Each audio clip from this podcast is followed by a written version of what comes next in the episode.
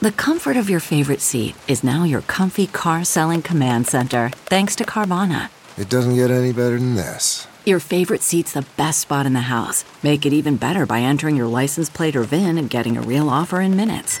There really is no place like home. And speaking of home, Carvana will pick up your car from yours after you finalize your offer. Visit Carvana.com or download the app and sell your car from your comfy place. This is Merriam Webster's Word of the Day podcast for May 30th. Brought to you by the new Merriam Webster's Advanced Learners English Dictionary, designed for students and teachers of English as a second language. Learn more at learnersdictionary.com. Today's word is diktat, spelled D I K T A T. Diktat is a noun that means a harsh settlement unilaterally imposed, as on a defeated nation. It can also mean decree or order. Here's the word used in a sentence. The company president issued a diktat that employees may not wear jeans to work.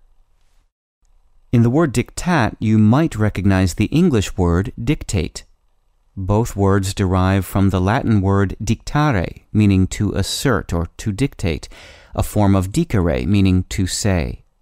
Diktat passed through German, where it meant something dictated.